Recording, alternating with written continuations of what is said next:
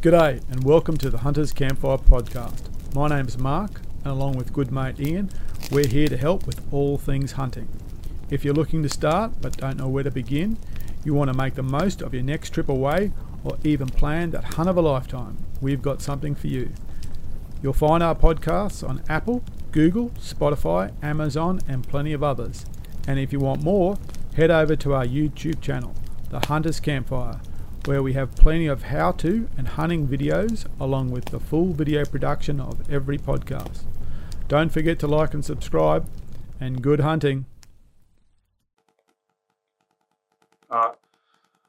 Well, welcome back again, everybody. Uh, another episode of the Hunters Campfire. We're, we're now rocking through them. We've, we've got quite a few of them on the go now, and we're really deep diving into some of the specifics about uh, parts that we can get to and equipment that we should be taking and the like.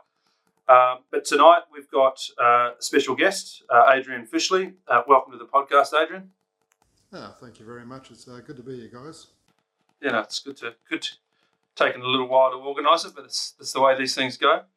Uh, but for those that don't know Adrian, Adrian currently is part of the Australian Deer Association, like Mark and I am um, sitting in a role which is the Queensland State Executive Officer role, uh, which I'll get Adrian to talk to a little bit, um, but not too much detail. We'd, we'd prefer to be getting into uh, some information about one of our favourite parks.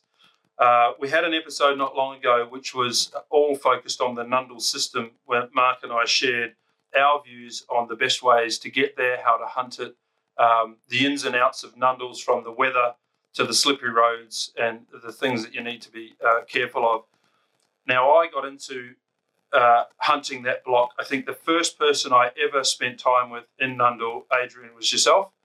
And uh, you gave me uh, a, few lessons in how to hunt that block, and a few of those lessons uh, I haven't forgotten. Uh, I, I still to this day think you believe that I put a satellite tracker on you and followed you around the park and found all your favourite spots uh, because the way it sort of went was Adrian left in the morning, and by some miracle, uh, we bumped into each other uh, at, at, various places around the park. And that place is so immense uh, that shouldn't just happen. Um, now, the truth of the matter is, I didn't put a GPS tracker in your car, although I thought that was a great idea in hindsight. I probably should have done that. You've got a wealth of knowledge into that park, and uh, I look forward to sort of diving into that with you. Um, also, the usual suspects. Uh, Mark, good evening. Good to have you back uh, hosting again, and, and I'm sure we'll make this a, a, great session. Yeah, look, it's a it, it is a good one because um, I've never shot a deer in Nundle without Adrian being present. Though, though I've, I've he's never been with me when I've shot pigs, so he only appears when deer are about. when the pig's there, he stays in camp. So yeah, so it's a funny thing with with Adrian and I. Um, and that yeah, that deer's still on the wall downstairs. That was a that was a nice that was a nice fallow deer. And also, the Adrian's the only person I know to take a red out of there. That's interesting. Yeah, we've I've seen a few reds come out of there now, but um, was it a was it a trophy animal, Adrian, or a, or a hind? Oh, well, it depends on your perception of a trophy, but antler wise, it was a ten point red stag, and it was the poster um, for the New South Wales Game Council at that time, but they put in many of their magazines. So it was reasonable, yes. We'll have to drag that one up and put it on the uh, on the Facebook page for people to have a look at. It is. It's a good photo, that one. Oh, that's good. All right. Well, Adrian, it'd be good if we can just start off. Um, be be keen to understand just a little bit about yourself uh, and uh, really your hunting interests. You've got a, a fairly big history in hunting, and I certainly know you as the state forest guy, the ADA guy, and, and you do a lot of hunting overseas as well. So um, yeah, just a bit about yourself for the for the listeners would be great, man. Yeah, look, hunting's been part of my life since I was a child, starting, you know, shooting the 22 with the father, chasing rabbits. Um, and it kind of went from there. I progressed, you might say, moved up in the species, um, moved on to goats and pigs and uh, enjoyable times. And then I got interested in these things called deer. Um, saw them occasionally in magazines and the lure of adventure, you know, the high country, the mountains, chasing elusive stag, kind of drew me and uh, look for uh, like-minded people as well, and ended up joining the Australian Deer Association 20, 25 years ago, I think. Where I got to uh, share my experiences. Um, I went on a hunter education course. It was the first one ever held. Mm. I met a very like-minded young fellow there, and uh, became my hunting partner for many years. Yes, and this young fellow took me out and uh, helped share his experiences about uh, red deer hunting. Um, back then, deer hunting was a bit of a secret. It was a boys' club thing.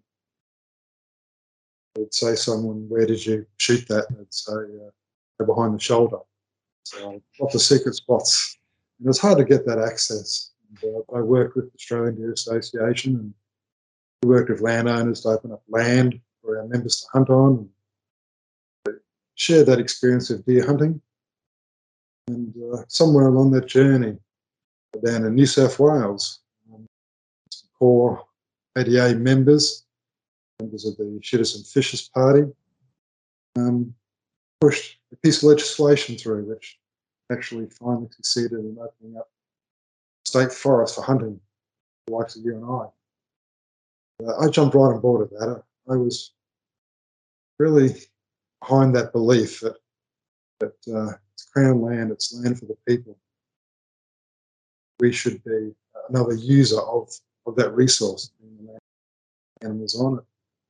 And I think that my first experience on hunting in New South Wales was probably somewhere 10, 15 years ago now. It was around 2005. And so I was an advocate for that. I'm a trainer. A lot of testing of people. You have to meet certain criteria of education and so to be able to come down to New South Wales. I think I held the record for the most trained, tested people outside of New South Wales at one stage. And uh, to back up that, it's like it's good just teaching people and um, getting them trained up, but I wanted to share that experience of hunting with them. So not only would I sure they're trained up, I'd try and encourage them to join our association. That wasn't a requirement, but uh, to come along and hunt with us in New South Wales. We many hunts New South Wales, hunted 40 different state forests, and um, one I'll talk about tonight in particular is the Nundle region. That's become a, a favourite of mine over the years, and I think I hunted that the first year it opened up, and uh, it's been a, a pilgrimage. It's been a journey every year for me to go down there. Um, it's a lovely piece of country, it really is. Mm. And uh, both of you have been down there hunting with me. Very um, true. Very true. So it's so the land in that region I refer to as Nundle. There's not just Nundle State Forest. There's a number of forests in that region, you know, and the ones close knit to each other, Nundle, Hanging Rock, Terrible Billy, Sugarlow. And if you wish to uh, drive a little bit further, you've got uh, Riamukka and many other forests as well. And all this area has reasonable amounts of game for hunters to pursue. And it's a diverse range of game. So I've hunted anything from rabbits and hares pigs to goats to fallow deer um, and to red deer and uh, red deer wapiti cross as well. Um, and it's a sort of land that can be suitable to a beginner hunter and to an advanced hunter. For hunters who have experienced private land, it's totally different. It's it's public land and it has many different sorts of pressures, and it's something you have to come to grips with. It's it's not a high population of animals, but it's a challenge um, you can go down to Nundle. You can drive a two-wheel drive vehicle. Many hunters who have come down with me have. You can come down with the basic sort of equipment as well. These sorts of things may limit your experience, but at least it's a footstep into hunting in that area. I remember the first trip I did go down, I had many Queenslanders with me, and we kind of pulled up. And most of the Queenslanders thought it was getting a bit chilly and they turned on the heater in their cars, they're driving down. we finally got to our camping spot, and this camping spot was Ponderosa Park in, uh, on the edge of Nundle and in between Hanging Rock and Nundle State Forest. They hopped out of the car and they all shivered and cried how cold it was and got back into their vehicles. So I think we had arrived, um, I think they had arrived uh, somewhere mid morning and it was like five degrees. And for someone that come out from Queensland, it was like a warm 28 degrees. Got out of the car, it was five degrees. Those people then uh, um, got back in their vehicles, drove to Tamworth and went to a store and purchased some warmer clothes and some wet weather clothes as well. Because uh, the weather can be extreme. It can be um, below zero. I've been there when it's snowing, and it can be there where it's hot and balmy as well. Um, I think for five years in a row, it just rained every time I went there. Uh, so it's it's definitely the region itself is is, is diverse, and um, yeah, it, it's great. So a beginner can go down on a two-wheel drive, stay in a camping spot. There's a dedicated camping spot you can stay in. You can put up a cheap Kmart tent. There's no facilities there. Um, you could stay down at the Nundle Hotel or Motel. Just drive up every day. It's about a 17 kilometre drive up the Bitchman Road to get to um, the forest. But you do have to drive on gravel a little bit. What you probably won't be able to do is to drive off onto many of the tracks, especially the clay-based tracks. Very slippery if it's wet. Um, and as you step up in your equipment, you can go to more challenging areas. Um, Nundle has country which is reasonably flat undulating. Then it has sheer cliff faces as well. So you need to decide what is the sort of hunting I want, where you need to go. So your fitness can be to, from zero you know, to a high you know, fitness. Um, it's just your limit of your fitness, your equipment of where you're going to go. Um, does not mean where you go there's going to be animals to hunt. Um, Nundle is public land. It is forest land. So it's a mixture of um, pine, Ponderosa camping ground. It's named after Ponderosa pine. Not um, after the pond. Who would have thought? and it's uh, so the uneducated Kiwi and me didn't know there was such a thing as a Ponderosa pine. I've, I've learned. There you go, Ponderosa pine. It's also um, full of eucalypt country as well, in between the pine and on the steep country. Um, and because it's logging country, it actually gets logged. So you might find an area and I will speak to how I find these areas, which has deer in it this year. But you go back next year, and that five square kilometres of land, which is abundant with game, has now been cleared totally. You're lucky to find a rabbit on it.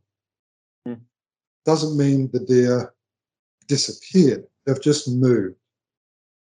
And so, from year to year, the herds can move around because of the impacts of logging and the pressure of logging and hunters and other activities of um, the users of the park as well, whether that be trail bikes, four-wheel drive, um, grey nomads in their camper vans, all those sorts of things impact and push the deer around. Um, so what might have been easy hunting for you this year, a nice flat country, it may not be next year because it's it's gone and you might need to find another spot. So don't have the expectations as you go down year to year, year after year, that your favourite spot will even be there anymore. It could have been cleared, dug up with dozers, changed. So usually when I go down there, I keep that in the back of my mind. I do check for favourite spots, if that's what you want to call it, to see if they still exist to still see if there are signs of deer, but I might take that uh, first day I'm down there and and just go for a drive and see how the land, the forest has changed, how it's been impacted. Uh, where has the logging been? The fires been through? Is there regrowth now? Um, and look for signs of deer. And a lot of that I will record. I'll put it on GPS on a and look at it on a map, and I'll, I'll, get a concentration of these sorts of waypoints. I put markers on my uh, GPS to try to indicate to me this is where the majority of deer are. And while I'm talking about this, it's primarily around the rut period, so for April. Uh, the first evening I'm down there, I usually stay out a little bit later. Actually, I like to stay out many hours after dark in my car. I like to listen to see if the bucks are croaking, see if there are bucks in the area that I found a lot of sign. But um, a lot of times I'll try and do a triangulation on where the rutting stands are. I can hear the croaking, shooting waypoints off my GPS, moving up the road, having another listen, shoot another bearing, try and work out, okay, they're around this area on, the, on my um, map. And next, you know, go home, then have some dinner, formulate a plan of how I'm going to get back there in the next morning before dawn. Typically, when there's a lot of pressure on the fallow deer down there, the croaking can be very intermittent. It to the point sometimes I've been down there some years and heard no croaking at all, but I've seen fallow bucks. Hmm. If you're lucky enough to be there and um, the impacts and the pressure on them is, is not that severe and they are croaking, it's good to get out before dawn and to, to hear them croaking and then to formulate a plan to get in on the fallow deer. Um, we mentioned earlier on those red deer down there. Red deer is a rarity. So um, probably for every thousand fallow deer shot down there, one red deer is taken. So it's not a wow. oh, that's incredible. I, ne- I, I never would have thought that. I mean, not that I've taken any red deer myself, but uh, over the last, well, probably uh, not last season. Last season was horrible because of the fires and the and the and the drought and everything. It, it really impacted a lot of things. But the, the years prior to that, I think we may have seen red deer on trips three three years. You know, the last three years before that, only one was taken. But um, I hadn't considered that that was just pure luck and chance. yes, no, no, but you're very very lucky in that. Wow. Okay. Yeah. Um, so from time to time, um, they do mob up very small mobs like five red deer, and uh, especially around that uh, you know, that brush and um, the male is looking for them. Um, typically, you will find them um, coming up probably about 25 k's, 20, 15 to 20 k's up the main road, uh, off another little state forest. So a lot of the red deer came off an old deer farm 30 years ago.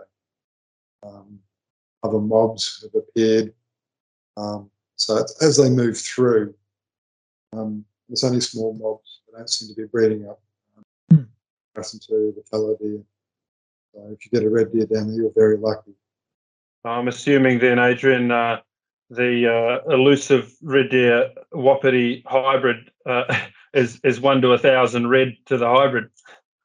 Yes, so I mean I've hunted elk, as um, you might see behind me, and um, elk footprints are a lot larger than red deer. And I was hunting with a friend of mine one year, and I found these footprints. We just looked at them and went, "That's not a red deer. It's it's, a third the size, more and wider. It's, it's large, and it's like that's an elk cross." And I've spoken to many locals, and um, they verified that there were red wapiti crosses um, to be found in the area, in the region. And I found these footprints, and uh, that was my entire hunting trip, was following footprints. Mm.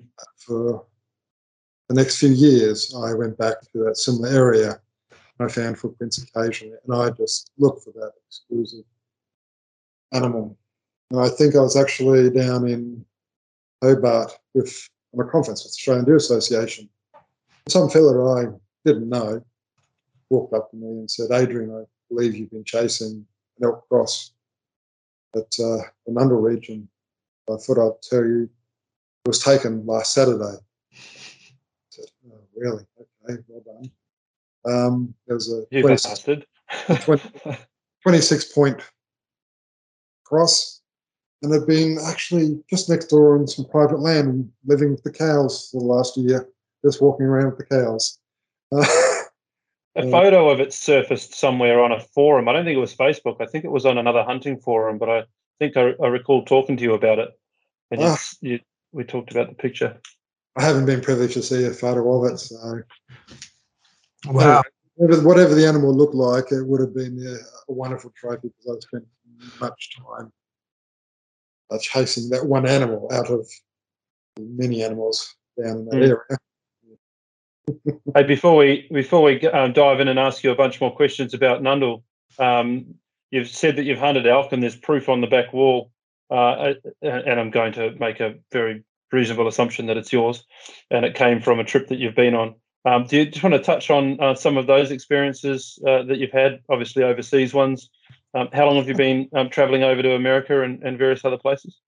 Yeah, look, I think for the probably for the last dozen years, I've or more, probably 15 years, I've been going overseas.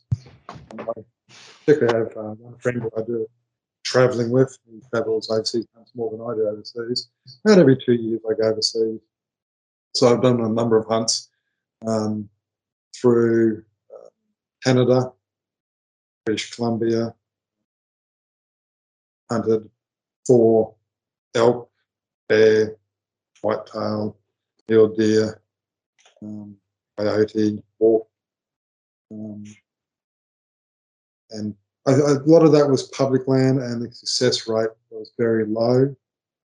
Um, I found that if you can save the bit of extra money, um, go on land which is privately owned. I don't mean a behind a wire sort of state, but private owned land. Usually your chance of success increase exponentially. Um, and uh, one of those is the elk behind me, a private uh, bit of um, hunting area in New Mexico. I like to go down there. Been down there and hunted elk, pronghorn, antelope, and a black bear down there. Hmm. There's a different store, type of hunting um, black bear. Um, normally up in Canada, I was doing stalking or such, but that was using hounds, and that was a different experience. I'm open to trying any sort of hunting. Averse to different methods. I know it's all humane. So, yeah, I've, I've done a number of trips now, and uh, got a few more planned. Hmm.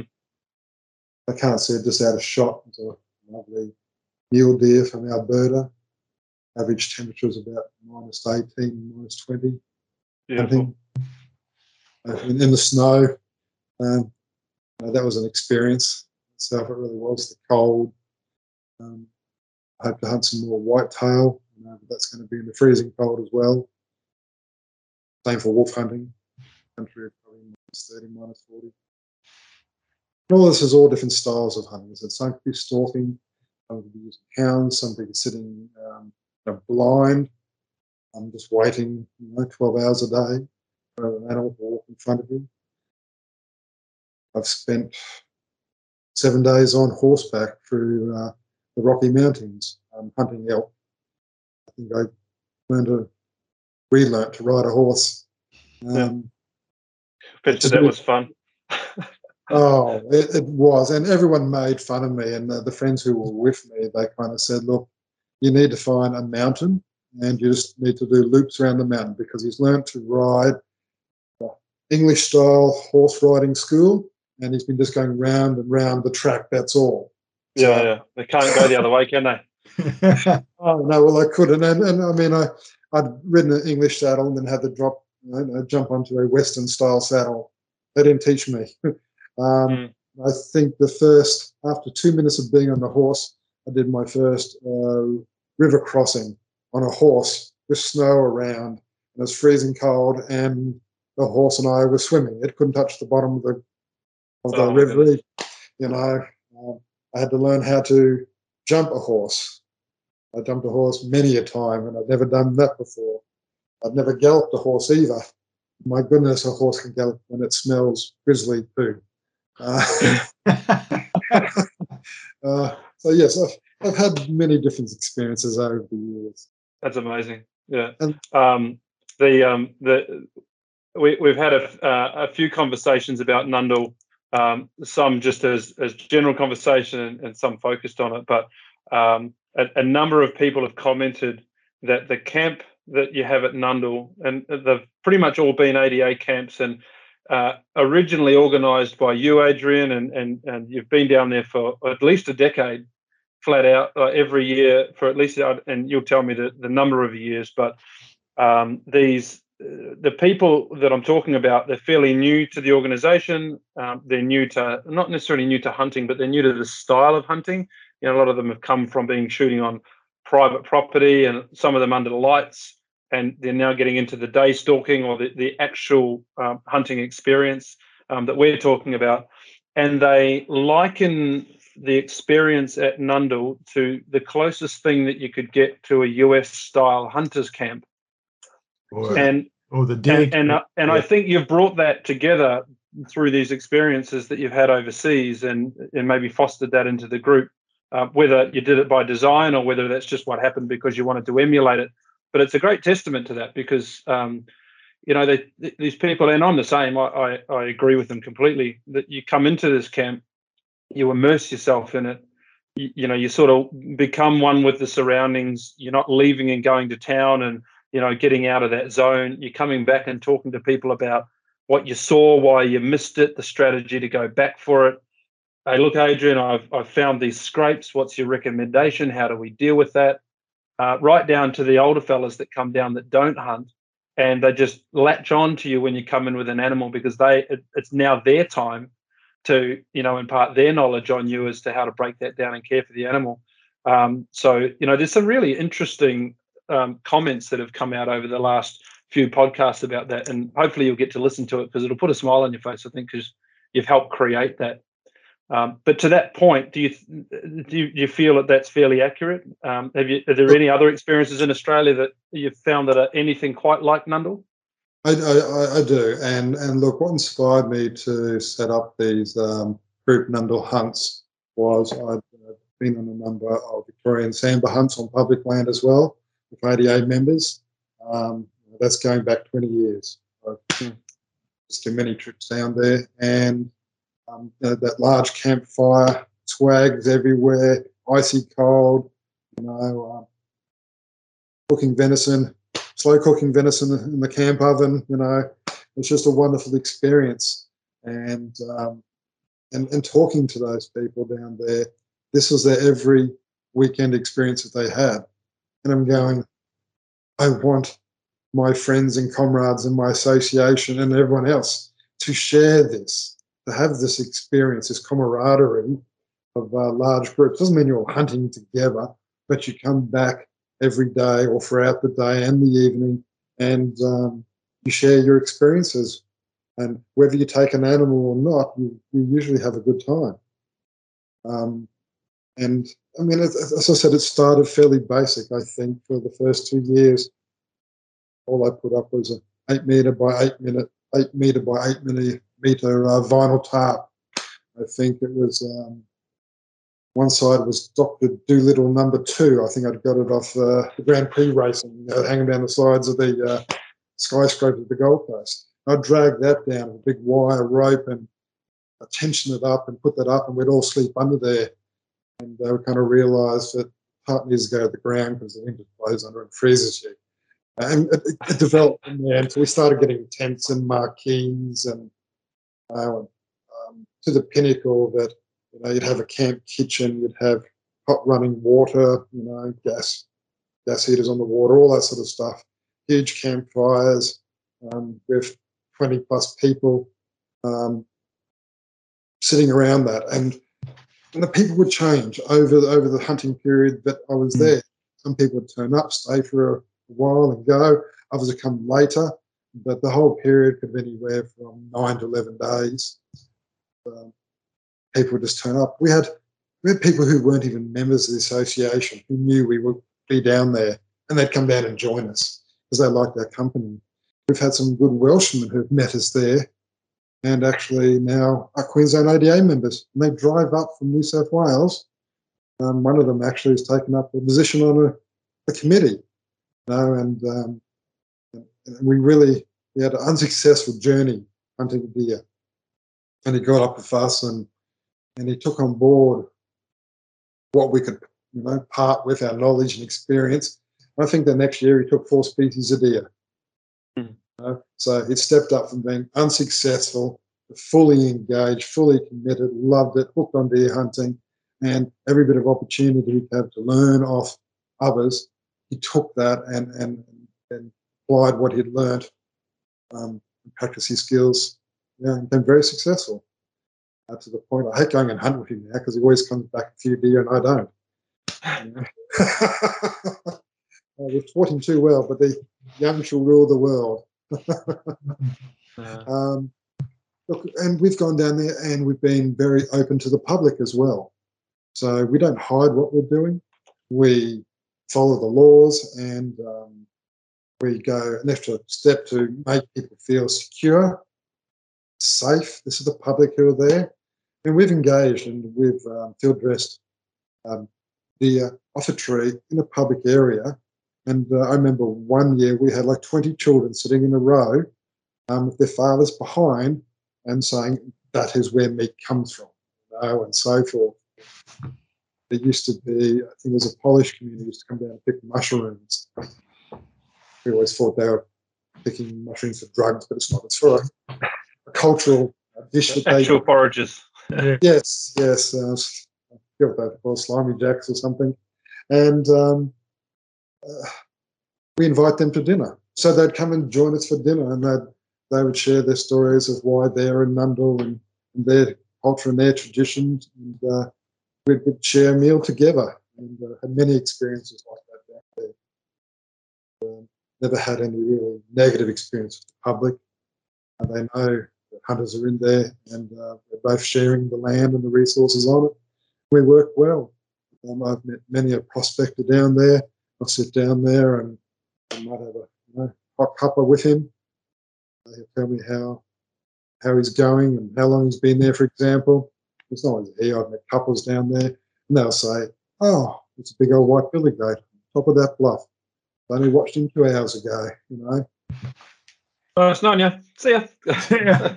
I can't really tell him where. Oh, there's a you know vein of gold I saw or whatever. no.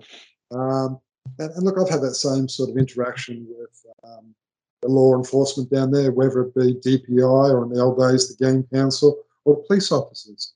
Um, and we've always uh, cooperated in a lawful manner with them and informed them of any illegal activities going on. Um, we always invite them to share the warmth of a fire it's pretty cold down there when they're patrolling. And, and from time to time, they've said to us, yes, well, we're down on this road patrolling this morning, and this is what we saw. Thanks again. Bye, we're off. you know, so they'll tell us where they've seen some deer. We've shared those sorts of experiences down there as well. Mm. So if you were look, if uh, you were to, if I was a, a newbie and I wanted to, um, I wanted to hunt Nundle, how might I go about? And I'm, and I'm Brisbane based, or I'm, I'm Queensland based. I've got my R license. I've listened to the podcast. I'm inspired. What do you reckon I, I should do? How how would I go about it? Okay. So, first of all, I would suggest for your best success, probably come and join an organisation which partakes in hunting to start with. Australian Deer Association. And or have a conversation with those to see if they do hunt on that land. Um, Okay. if that's not, and, and then you can then share their experiences. If not, yes, you can go by yourself, um, and it, it may be a longer learning time for you. Um, as I said, you can go down there. Make sure that you get your license. You go um, and do the education component, lots of stuff. You've got to wear blaze orange when you're down there. To about either have a GPS or a phone with a GPS and maps on it, those sorts of things. Um, you've got to be wary, as I said, it can be from two-wheel drive country to very rugged country. You need to know the limitations of you, your equipment. I would suggest you thongs, stubby shorts and a singlet's not going to cut it.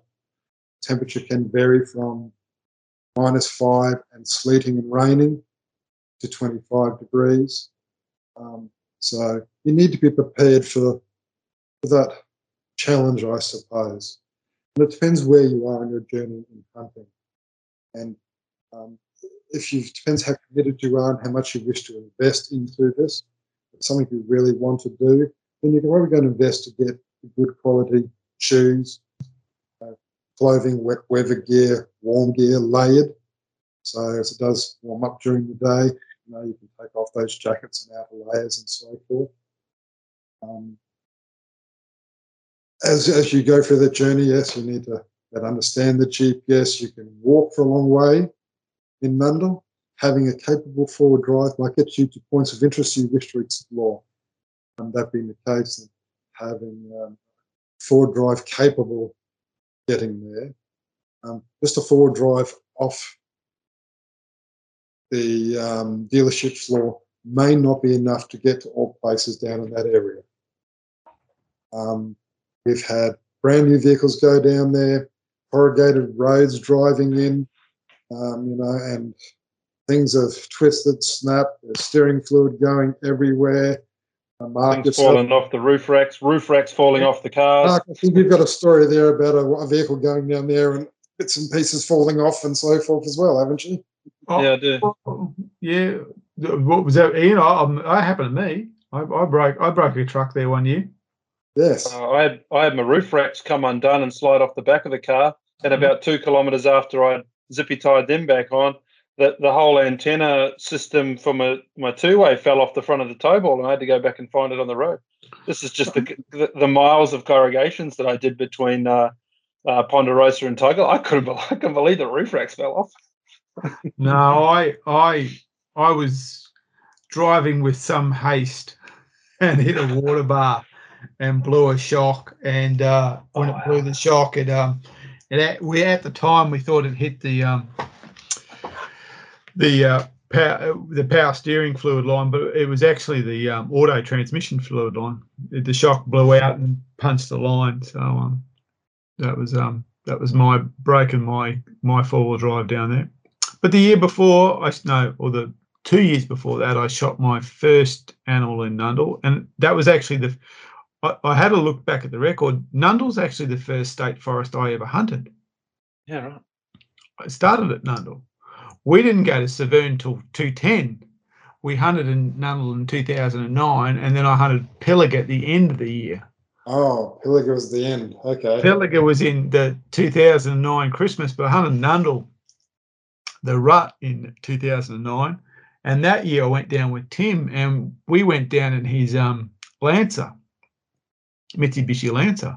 Mm-hmm. So you know, standard, and that was a standard two wheel drive, and we just drove along Nundle Forest Way until we thought, let's start walking here through here. So you, you did right about um, you know, not needing a four wheel drive. Obviously, a four wheel drive will get you into places that a two wheel drive won't, but you don't need to be successful. You don't need a four wheel drive to be successful. Um, um, testament to that, we we we um drove up the road, walked in. What we didn't realize at the time that we were actually relatively close to camp still, because they heard the shots. I, shot, I shot a couple of pigs, and when we came back to camp, and they went, "Where were you guys?" And I said, "I just up road." And I said, "It sounded like you're just right behind camp." And so we must have been, you know, in earshot of camp. So I've also found that owning a four wheel drive gives you the confidence to poke your nose in places you shouldn't go anyway. Very true. Uh, because it's very easy to go down some of those hills in a four-wheel drive. Well, in fact, even going down them can be hard when you're sliding sideways, but um, mm. coming back up of them can be quite a challenge. Yeah, so, I, um, I've, I've, I've in a couple of cut times, and I, I have let um, you know, discretion lead to the better part of valor, and said, yeah, we're not going down there. Yeah, good on you. not doing that. I Uh, but to um to, to follow on from Mark's question about um, how you would tackle that, once you're on the ground, assuming you've got the gear right and you know you're fairly new, but you've you've gone through the process and, and you're there, you're in a hunter's camp with a, a bunch of good blokes and they send you on your way. Go that way, son, because I'm going that way and I don't want you anywhere near me. You know, what are you going to look for? You know, you you've got some some interesting uh, hunting habits there that are, that are either rumor or you've told me. I can't remember. I, I won't share those, um, but you might. Um, how, how would you go about it as a newbie? What are you looking for on the ground, uh, and what's unique, I guess, about uh, Nundle that that you might look out for? Okay, look, um, the pine forests are lovely to walk under, walk through, nice and quiet. Um, but the pine forests are only somewhere where the deer might um, bed up just for a little bit of cover. Um, they typically will live in the eucalypts. Um, and unfortunately, a lot of eucalypt country is a lot more rugged. Um, now, understanding also uh, in the pine forest, there are creeks running through the pine forest, and the pines aren't actually usually in the creek. There is native vegetation in the creek. So that might be four or five hundred metres wide, that patch following the creek line. You'll find fallow deer down in that thick creek line as well. Um, as as Mark said, he was close to camp and come across a few pigs, and most likely that was you know the creek down behind the back of um, the, the, major campsite. You get fallow bucks walking in there. I've sent um, fellows who've had just two-wheel drives, you know, saying, um, look, I've seen deer crossing the road here when I've been coming back um, hunting at night time. Most likely uh, their camp is going to be down this track, down the bottom of that creek line. So park your car just off the road so you don't get bogged or anything and go for a lovely stroll along the track through the pine and then you'll get into the native vegetation. And look, if you can go down there uh, you know, way before daylight, be there an hour, an hour and a half before dawn breaks. It's lovely and cold and wet, but be down there, be quiet and listen. And listen. You know, you can hear the deer moving through uh, the, the brush, you can hear them croaking. And um, you'll follow, you'll find hopefully active game trails. Um, now, we're going down there typically hunting during the rut. And fallow deer, when they rut, they make a stand. They make a number of stands as well in their territory, fallow buck will. And they'll thrash the, the branches which are hanging, below hanging branches. They have a particular number of different species they like to rub their antlers up and down against, um, uh, different uh, species of trees. And they'll create a little scrape. So they'll use their paws and they will scrape away the grass and so forth and make a little, you know, scratched out pad. They usually are sent up and musk up against the tree where they are. So if you find one of those and it looks active, everything's fresh. So this cleared bit of ground does not have leaves over it. Okay? It's, um, it may even be that there's some wet soil in the middle, and that's from the deer um, urinating, musking, ejaculating, etc., under the ground. Okay? You can smell that. If it's active, pull out of there. Do not touch it. Do not disturb it. Don't step into it. Pull out. You have found an active scrape. Find a very comfortable spot with a clear firing line to that track going in and out of that scrape. Get a good book. Hmm. your, your, your movement has finished. And I've said this to, to a number of hunters who've gone down there. I said, if you find this, stop going anywhere else. You know where there's a buck. Why are you wandering the country, driving 50 kilometers? You know there's a buck there. You're here to hunt a buck. There's a buck there. Be patient. Um, and one fellow, I think he spent three days there, and then a buck appeared. And he took that buck.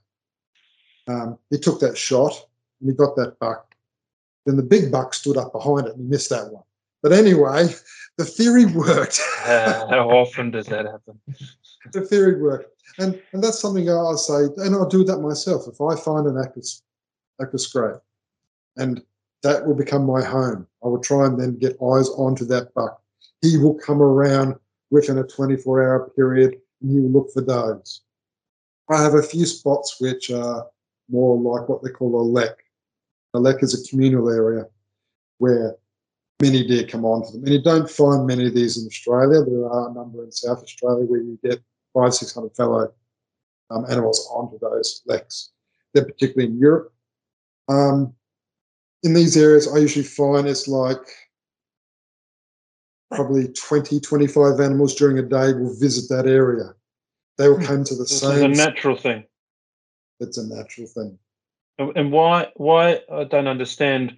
If it's a natural thing, why doesn't it happen everywhere that fallow live? It So can you explain that? it um, it's a condition that the fallow fallow deer particularly um, they will form a system of challenging each other the males they will croak at each other they will clash and fight antlers and that will draw more bucks into that area.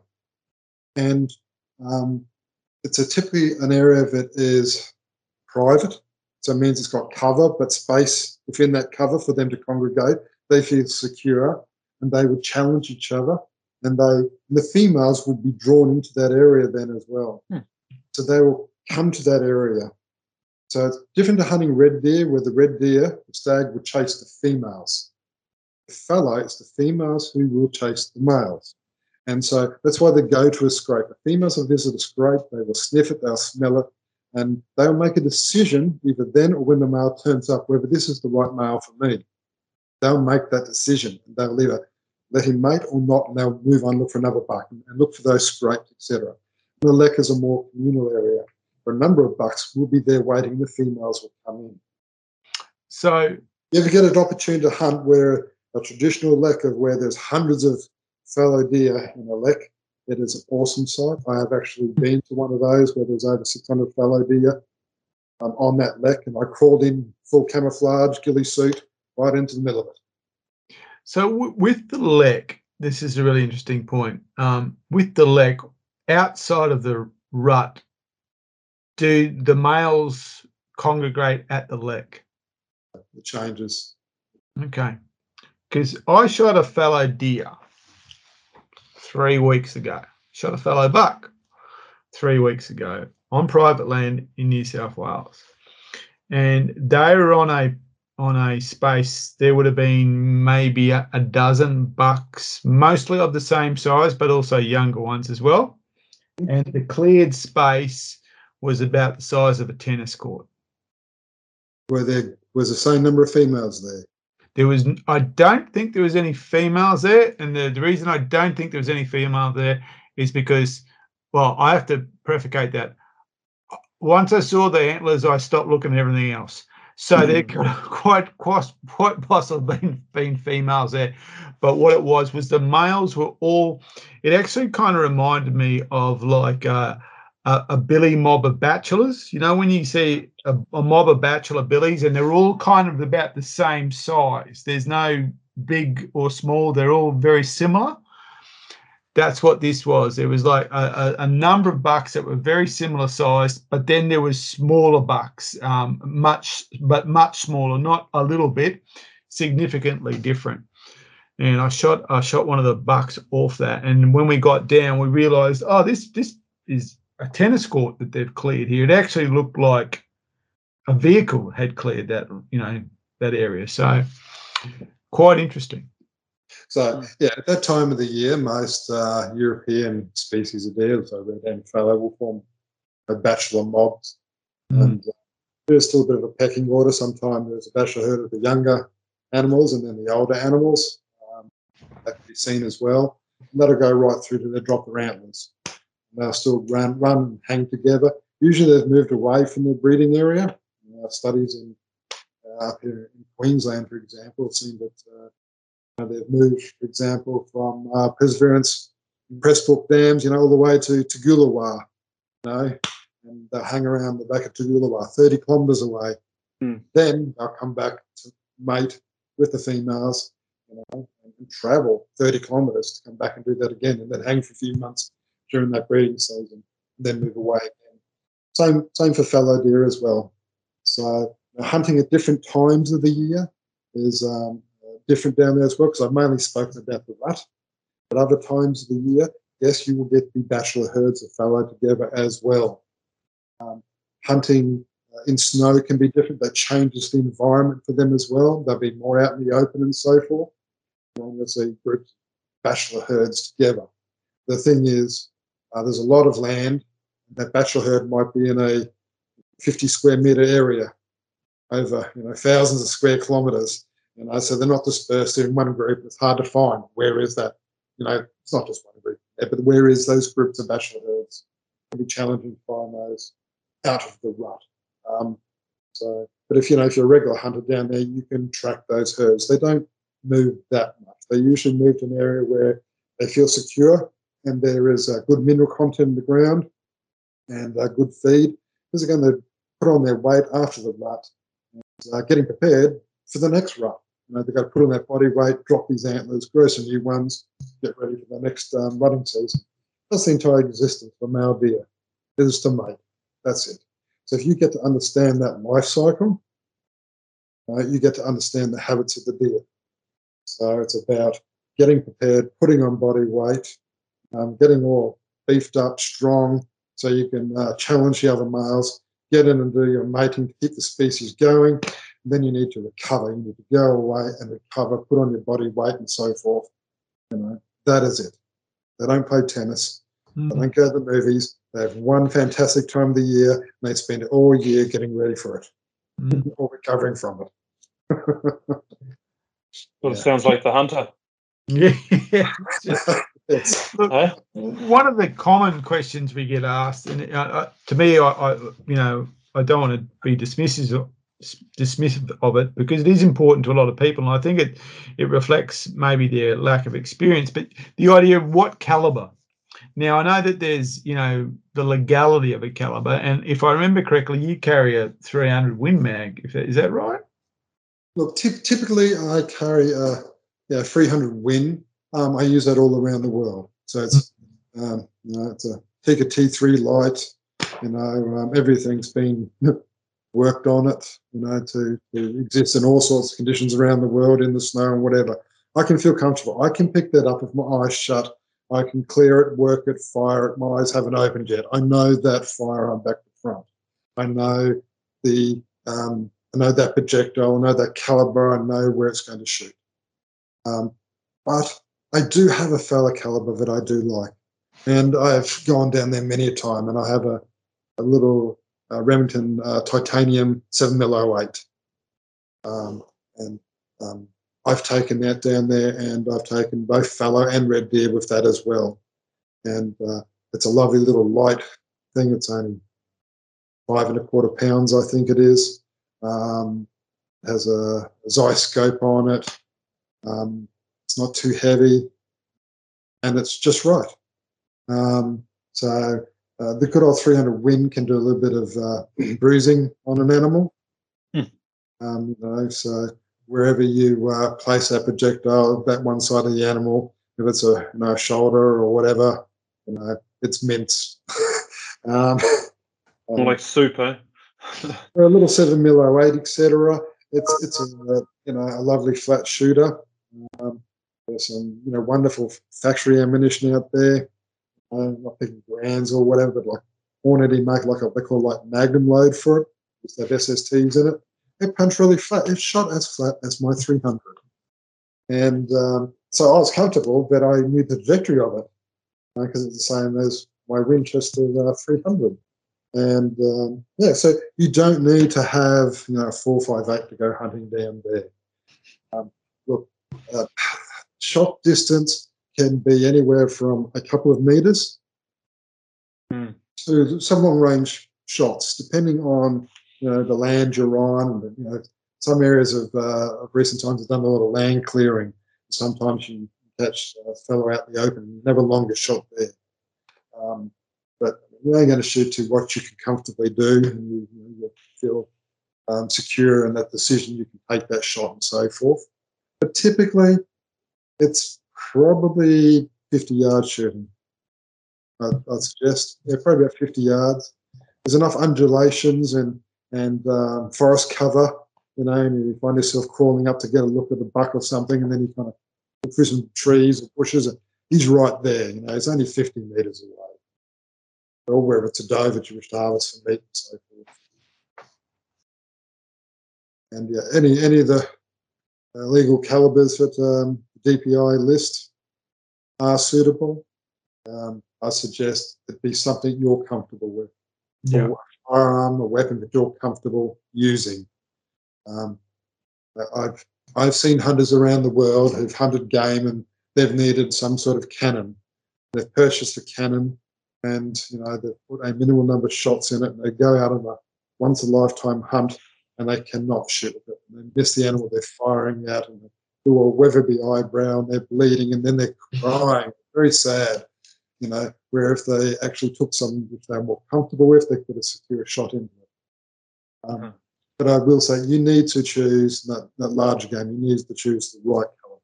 There's no Mhm. use choosing a grizzly bear for 22. Um, he's going to be doing the chasing. Um, so it's got to be the right caliber. Deer are not a large animal. Um, not that they, they don't wear lead as, as well as some animals. Some animals you can hit a reasonable um, you know, weight caliber and power and all that sort of stuff. And they seem to hit it in the right spot and it seems to go forever. A fallow deer aren't a very large bone structured animal at all. Um, a little fallow doe with um, the guts dropped out, it's about 18 kilo over the shoulder, 18, 22 kilos. That's not very large. A buck again is twice the size or more. more. Yeah. Okay. Yeah, it's a, it's. Uh, I, I actually quite like the, the, the fact that you spoke about the seven mil oh eight. I, I, I know from my experiences, of seeing other people. I've never owned one, and I kind of, you know, if if I could go back, I'd probably start with the seven mil oh eight. Um, I, I I'm a I'm a big fan of it, and I've seen a lot of it used in public land hunting, and it is it is a very good caliber, I think, for for public land hunting as a um, dare I say a generalist cal- caliber. I mean, there's no such thing really, but it certainly does. I've seen it work very successfully on a number of hunts on public land. So yeah, I mean, I think people get a little bit over concerned about caliber in that way, and and it, I think you know the point you made is that a fallow deer is not a tank. It's not going to, you know, you hit it properly with a with a stout bullet with a well placed shot, and you know, the, the worry is it will not run away. The worry is you're going to have to carry it out. That's what you should be concerned on next. Uh, it, it, you'll you'll do the job on it. Yes. And um, yeah, the carry out down Nundle, in some cases, it can be, I can drive up to the vehicle and carry it out, and others it can be, it's many hours up and down a hill. Oh yeah. particularly if- No, so I think the easiest carry out I had was uh, the 10 point red stag I took down there. Um, so uh, that was one of the group hunts. And, uh, there's a particular area um, we call the kangaroo paddock, an open paddock, it's council land, but it borders the forest. A lot of people like to walk around that in case deer wander in and out to feed on that council land.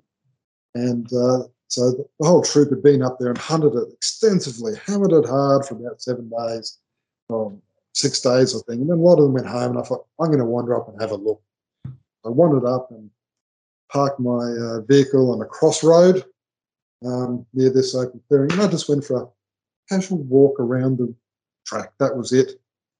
I was coming back, and I'd seen my vehicle. I'd been out for an hour and a half or so. I'm coming back down, and it's a ponderosa pine. And I kind of looked through, and out of the corner of my eye, I saw movement. Kind of like put my head down. And I see these long legs just walking, you know, uh, through the pines. It's just like a shot out of Canada, you know. Mm. It's like, my goodness, that's a red stag. Maybe better if I'm lucky. and I, I see it, and I look at the angle it's going, and it's walking to my car. So I wander down the track, and uh, I kind of stopped and knelt. He wandered out onto the, uh, the track, looked at my parked car over there at the road there. Then he turned around, looked up at me, and I put a 140 grain SST right in the old um, heart there, and he kind of jumped, spun around, ran the 10 yards to my car, and fell over. So uh, that, that was it. I, I think, well, if I just probably park the car and put the seat back and had a sleep for an hour and a half, That's right, it would have been a- well, you know, Now, uh, Adrian, we've we've we've had a bit of a theme um, over the last few podcasts where we're trying to explain to people that are listening that uh, you don't just walk into the park and have them crawl into the back of the ute. Um, so I'm not sure you're helping the cause uh, there. Yeah, we've been dressing this up as hard work. So, so uh, uh, yes, that stag's uh, called uh, Johnny on the Spot Crossroads Stag. It's a once in, once in a lifetime, and it was not a difficult hunt. It was opportunistic hunt, etc. And um, that that stag had been seen by the Game Council, and many people had looked for him as well. And happened to be in the right place at the right time. So Make your own luck, Adrian. that's it. Very- You, you can't shoot it from your, you know, your back deck. So you've got to be there. Yeah, you've got to be there to get them. You're not going to shoot it sitting at your keyboard or on the lounge, not at all.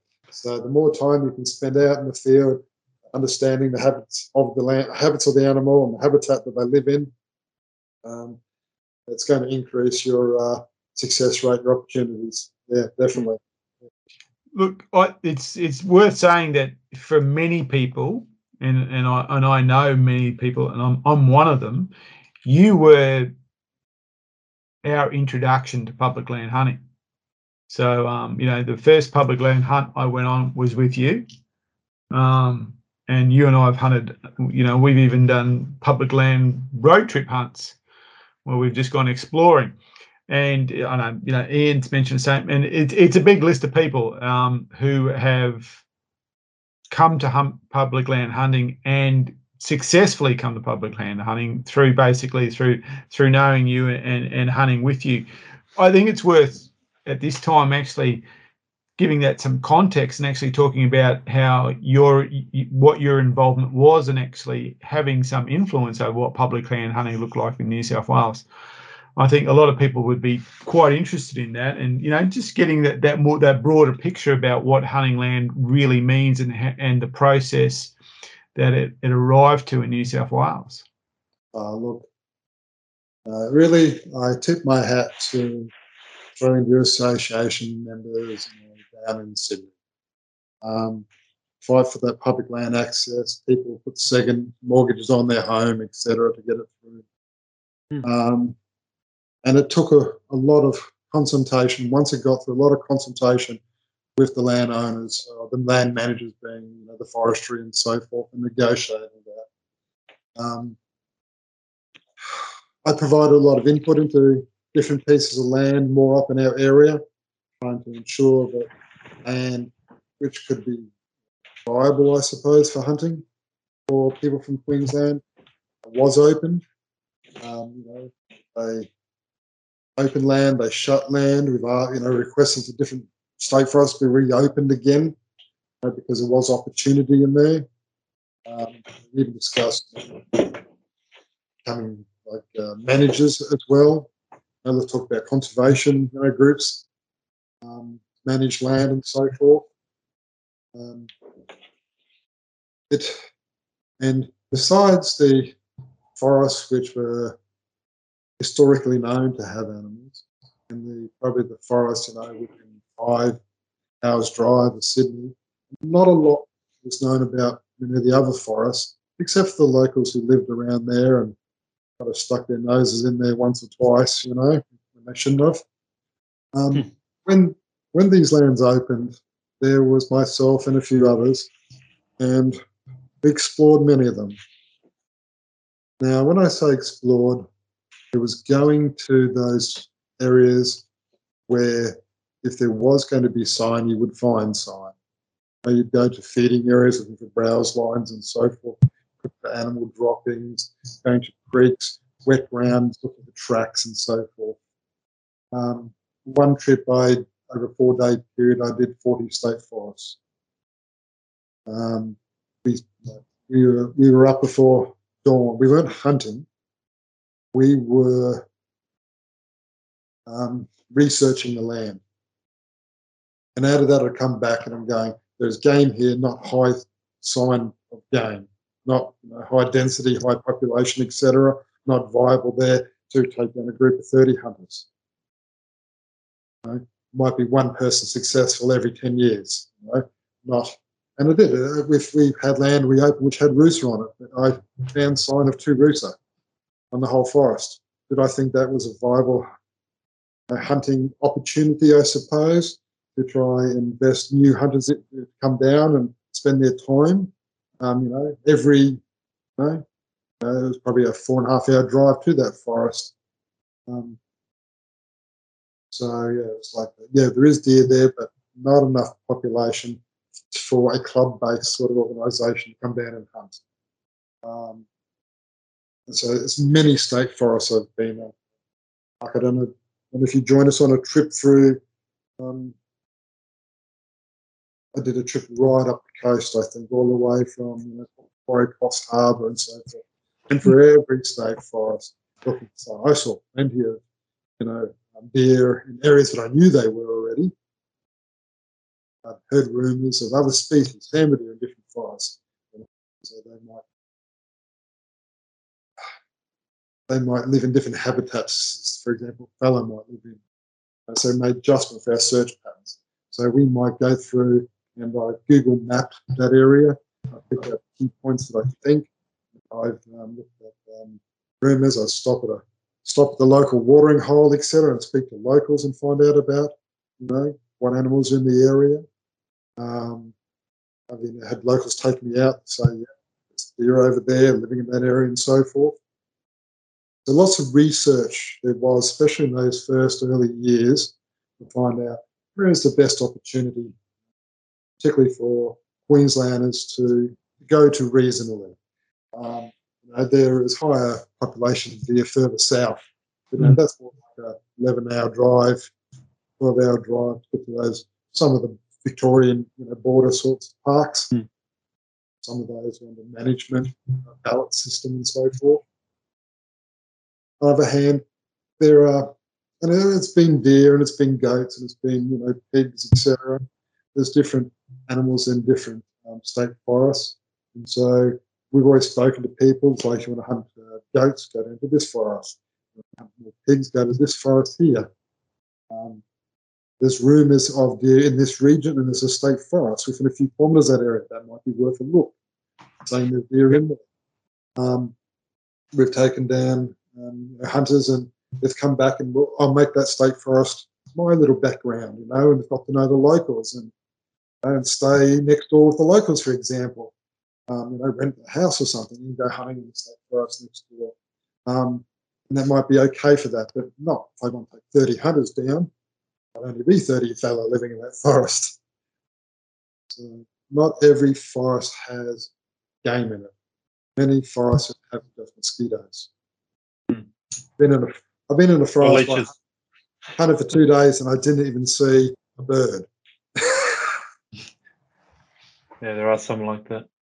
So, and as I said to many of people who did the um, the licensing course with me, and I said, you get your license, don't all run off to Boonoo Boonoo State Forest. It's the first one over the border.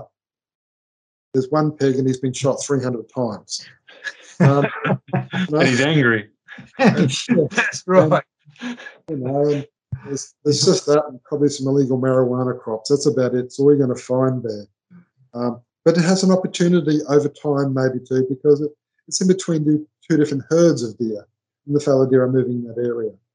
Um, there's a number of species deer in that region. They just don't happen to be in that state forest, and it may not be in my hunting time, but it may be in someone else's hunting time. Those deer will move through that uh, forest. So it's worth every now and then, a couple of years, go down and check for sign of game coming through.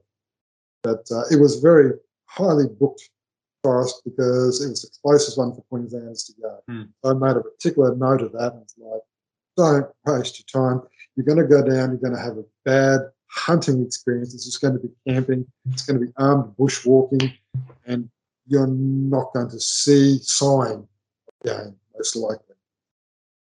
Try going a bit further south. Try Forest Leaf, Butter, uh, Forest, whatever, Forest something. Try Butterleaf. You might see a few more deer there. Yeah. Um, at the Torrington, you might see a couple out there. You know, some least some pigs. Um, but, uh, the point was that out of all that, for the sorts of hunts that I like to be, um, I like to organise and be involved with, was where we could bring down um, larger groups of people, have that camaraderie around a campfire and so forth and usually you find that there is um, a reasonable percentage of people will see game. A reasonable number of people will take game as well.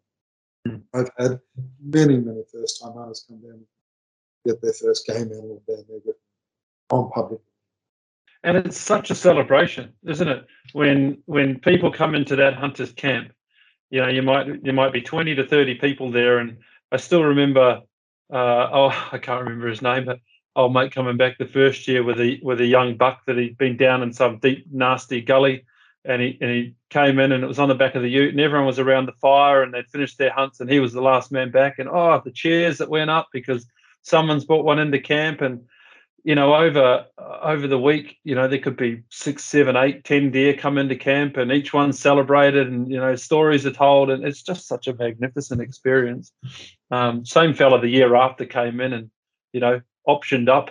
Uh, you got a bigger one next year out of the same gully, I think, and you know, the same celebrations happening. Oh, it's just fantastic. It's really good.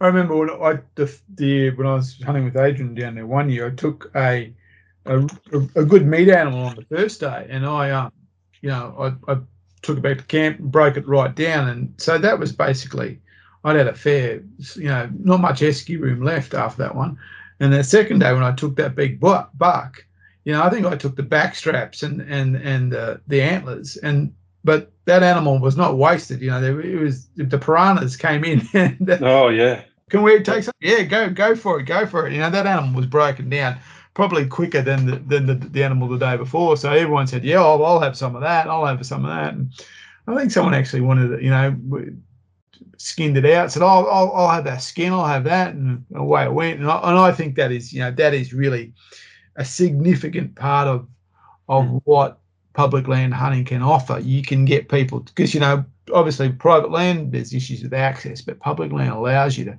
to get a group of people together. Um, uh, like-minded, but not necessarily all doing the same thing, which is uh, that really interesting dynamic that happens. You know, there is. You'll know that the people I, I'm talking about, Adrian. I can't think of the, the, the guy's name, but he used to come into camp every year with his son. He was we lived down Scone Way, and he used to when he he'd know that we were there, and he used to drive up and actually come into camp.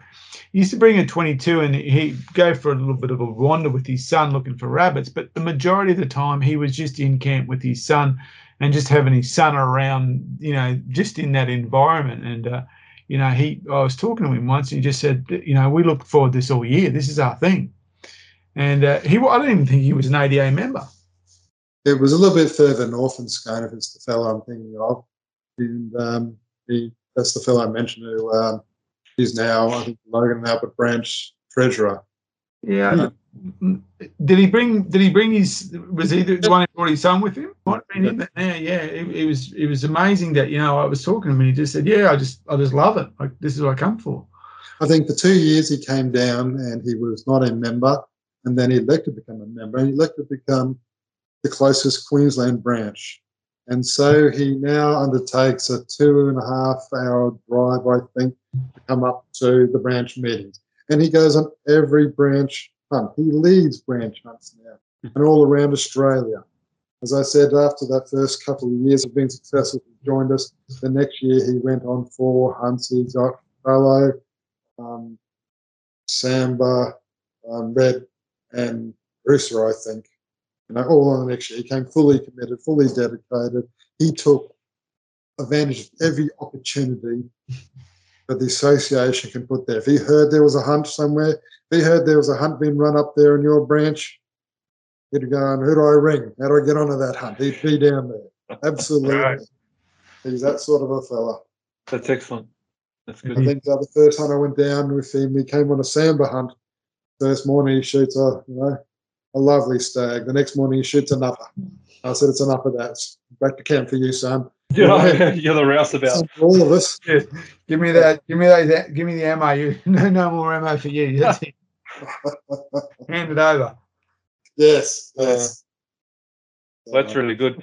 Um, just sort of in closing this off, then, um, are there any other uh, details, tips and tricks, things about Nundle, Hanging Rock, you know, uh, that area that we've neglected to ask you the question of that's in the back of your mind? Or do you think you've you've you've given enough little tips and tricks there for for people to come in and have a go.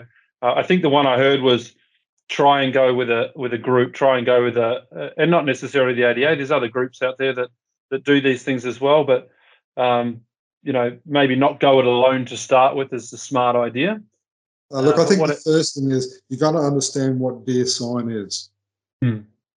Understand the difference between a, you know, a goat scat and a deer scat, or whatever the case may be. Understand um, their tracks, what they do to trees, their rubs, and so forth, their smell. Understand those things. Um, so you're not always looking for the body or the antlers or the flicker of an e of an ear, you know in the grass or something like that. Sometimes you're just looking for the sign. At least that sign will say to you, I'm in an area where deer live. Hmm. That's something you've got to understand because of the size of the forest down there. Deer don't live in every area of the forest down there. You need, and it changes because impacts of fire, forestry, pressure from hunters, other users. You need to find where that sign is. If you find that sign, you're a successful hunter now. You're now seeking that animal. You know, then you probably understand what's its habits. I know there's deer in this area. What's its habits? What's how's it going to move during the day? You know, um, where is it going to go? Where are the feeding areas? Where's its bedding areas? Start working out where it's sleeping. You know, that sort of thing. Where you can then look to ambush them. They get out of their beds. Male is croaking, all the better. So um, many people go down there and, and they might drive around a forest, don't see fallow buck jumping out of them, you know, and saying, "Here, you know, here I am," you know. And some people go home very negatively. Like, so I always try. If people have been identified as at least a new hunter, as a new hunter, at least to take them to get in the car. I'm going to go show you examples of what you are going to look for go out. I might even just down the main road because I've already seen trees and so forth. Get out and walk around and going, that's deer poo on the ground there. This been rubbed by a fallow. Uh, there's probably a fallow buck living in this area. There's a tip for you already, you know? So Hmm. you start off here and then try and find more sign. It's also about how fresh because not all fallow seem to live forever. You know, they rub a tree, make a sound, and then they seem to fall over, you know, and they're usually a bit of heavier with lead when they fall over. And I, I've done that. I've actually looked for sign and hunted the buck, and I come to the conclusion that that buck was shot two days before I started hunting him. Mm-hmm. So you've got to know to, when to call it off, and you're going to go, sign's getting old. I found no fresh sign. I think he's fallen over because in this cooler, cooler climate, when it's cool down there and it's moist, a lot of that sign stays fresh until leaves and so forth and whatever start, you know, going over the tracks and that sort of stuff over the scrape. And you're kind of going, this is old sign. He's either moved out of the area he's fallen over. Someone else has got a, an esky full of meat. Yeah. One's a rubber sign. So find that sign, find where the animals are this year, then start down to narrow your search, then start putting in your stalking or your waiting. Um, you know, I've hunted down there and you know built third blinds, sat in little blinds. I've done it. I have a chair I take down. If I find an area of the, scrape, I'll carry a chair in. I will. I have uh, a little wraparound blind, camouflage blind. I will set that up. I've taken down little bags of salt and sprinkle on the ground to keep the leeches off me. Um, sit and wait that buck to come in. I have. I've sat in those areas, and some days I've seen five or six bucks wander through. It's not what I'm after. I'll be younger, and uh, I don't need to shoot every deer I see. And um, yeah, but the deer that I might pass up, someone else might want to take that animal as well. You know, so, um, and all deer down there seem to fall to the good aim of hunters sooner or later, Yeah. Yeah. Or get run, run over by a logging truck. Yeah, the slow ones. Yeah. Um, so that's the biggest tip I can probably say. And don't go down there thinking you're going to go home with tomorrow's world record number one fallow buck. Um, probably go down there expecting to have a relaxing time or a challenging time. Uh, probably focused on finding the sign. Um, but the deer fairly nocturnal, especially under pressure. When you're driving home at night time, it's probably when you're going to see the most deer in your trip, running across the road. I will usually stop my vehicle and put a waymark on my GPS going, I'm coming back tomorrow morning to have a look for where you've come from or where you're going to. It's a good idea. Yeah. as I said, instead of sitting around the drink around the uh, campfire having a drink, maybe have a cup of coffee and and uh, sit out there in the dark and have a listen for what animals are moving. Because deer are typically nocturnal down there, especially the bucks that during the rut period. Okay. During the winter, different. They'll be out in the open. Good tips. Right. Well, uh, Mark, I don't know if you've got any other questions. No, I think I think we've got a you know that that's been a great comprehensive description of Nundle, Adrian. I, I'm I'm sure that a lot of people will really appreciate that. I know, and even though for myself, you know, um, it's it's always good to hear a different opinion and, and different experiences around that. Um, I've not hunted Nundle for a couple of years now because of my sons but I, you know, that's where I and I was hoping to actually take them last year, uh, unfortunately with COVID, take my oldest boy down there for his first first run of the forest. So it certainly kind of got me thinking about next April already.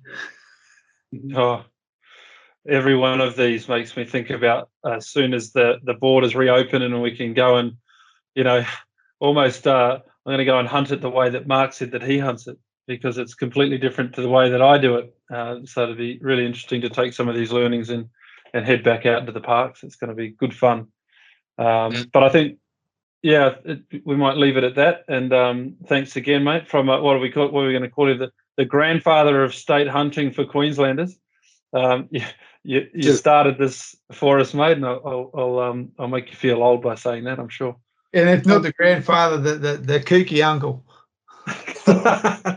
and look, look, I welcome any of the uh, uh, the viewers, you know, to uh, come look up the association, and come in uh, for a hunt with us. Um, I was trying to, we were having a conversation about uh, uh, doing this piece here. You know, I tried to estimate how many different hunters have actually rotated through those forests with me, and then I do other hunting um, group organisation sort of stuff for a management group. And I sat down and I probably estimated that it's probably two to three hundred at Easily. least. Yeah. At least. Yeah. Um, you know, and as I said, I've had like thirty plus people some years. Others has been a dozen. Right? But over the last, you know, I don't know, 2021, so 15 years plus going down there. Let's say of an average of 20 hunters or so. It's up in that region, and we've made many new friends and many new many hunters who have been down there have joined our ranks and and uh, from all over New South Wales actually, and they come and visit us uh, down there hunting. So I welcome you know viewers come and join us. Good experience. Yeah, that's great. And look, we've launched a um, Facebook page which is named the Hunters Campfire as well, just uh, as a as a way for people to come and ask questions uh, once we post this up and um, we'll make sure that we get those questions answered and, and forwarded to you if, if, if they come your direction um, or via email at um, the hunters campfire at gmail.com you can contact us there as well. Uh, and yeah we'll make sure we answer those questions but it's become quite an active little group and uh, it's growing daily. So um, be sure to go in there and, and, like that and follow it along and you'll see when these episodes get launched. Um, yeah that's great. So uh, thanks again adrian. It's been a it's been a good chat this evening and I hope to have you on again at some at some stage to talk more about the international side of of your hunts. That would be fantastic. Yeah, I'd love to hear about that too. Thanks very much, mate. Hope to see you around the campfire at Nundle.